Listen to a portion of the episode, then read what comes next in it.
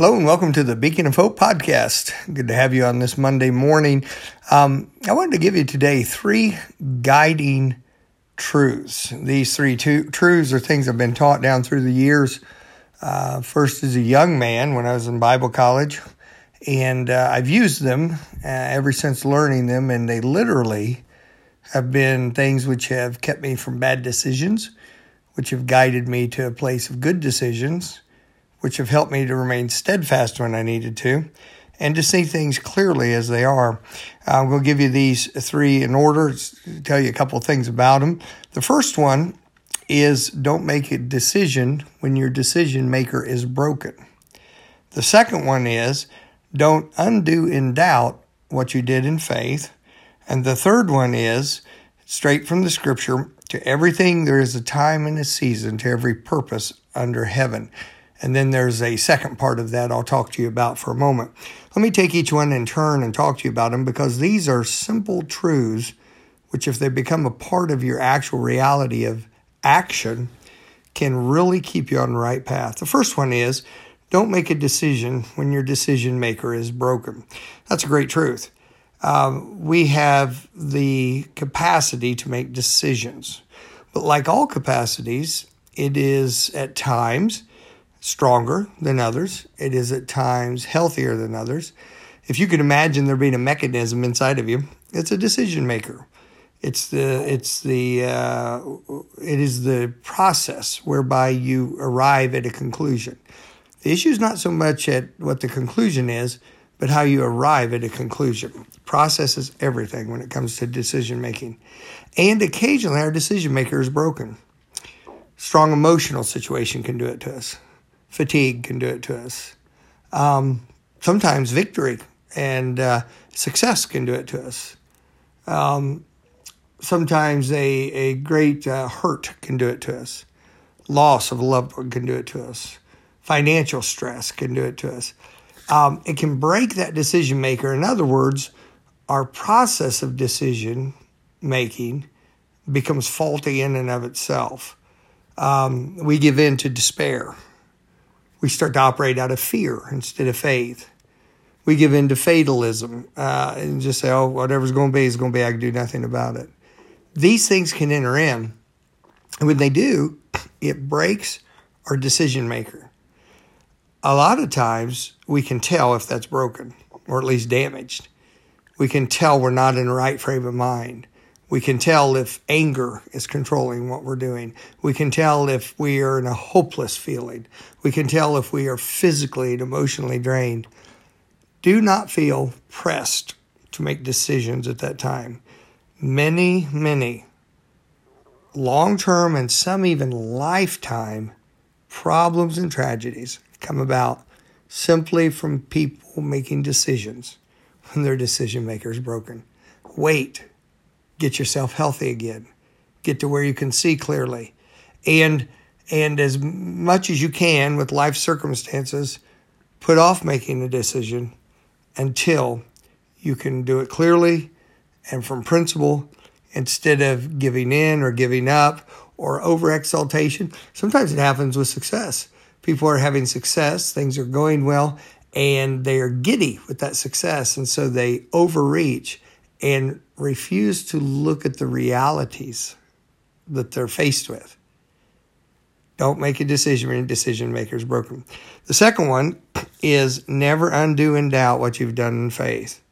There are some decisions in life we come to where we are convinced it is in, in accord with the Word of God, it is within the boundaries set forth in God's written Word, we believe that we've been led of the Lord in accordance with His word to a decision.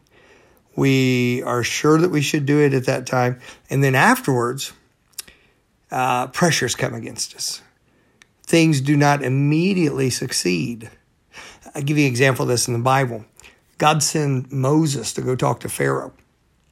And of course, Moses was very reluctant at first. In fact, so much so that God actually had to become angry with him.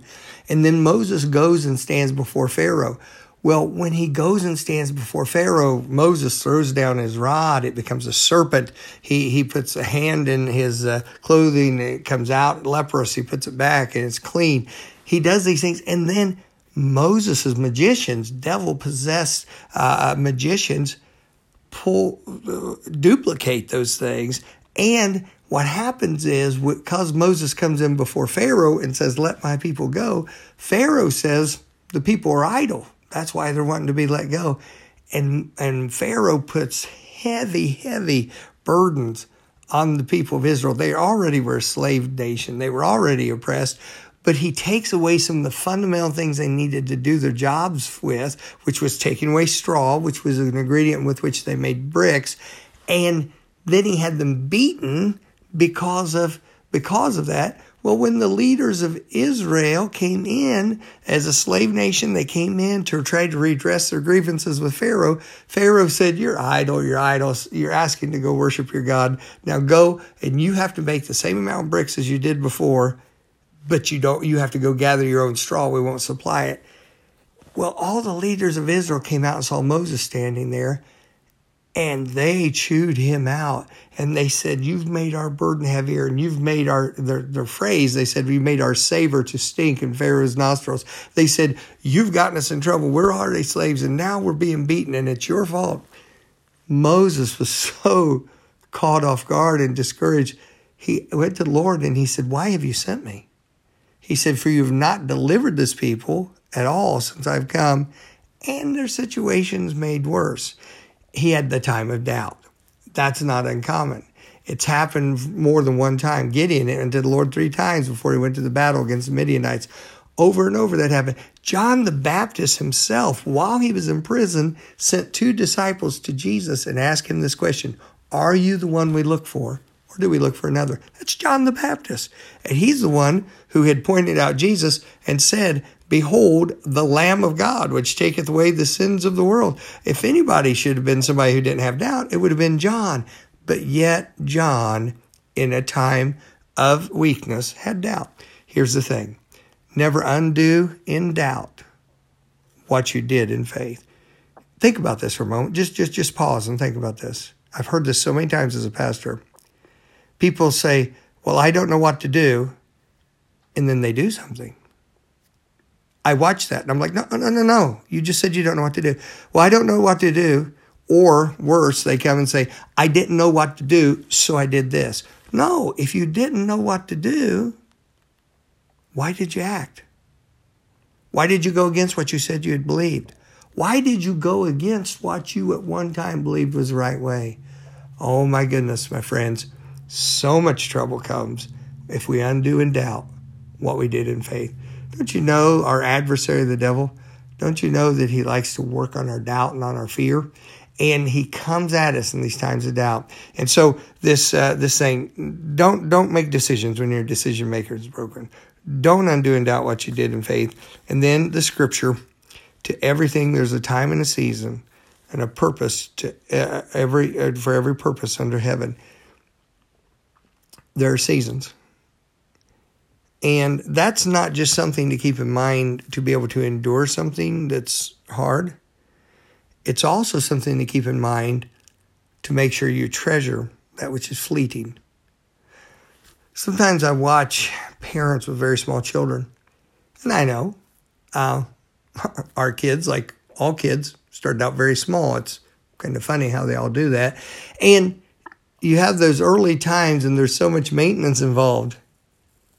And I see people get exasperated and I see them trying to figure it out and keep up with them.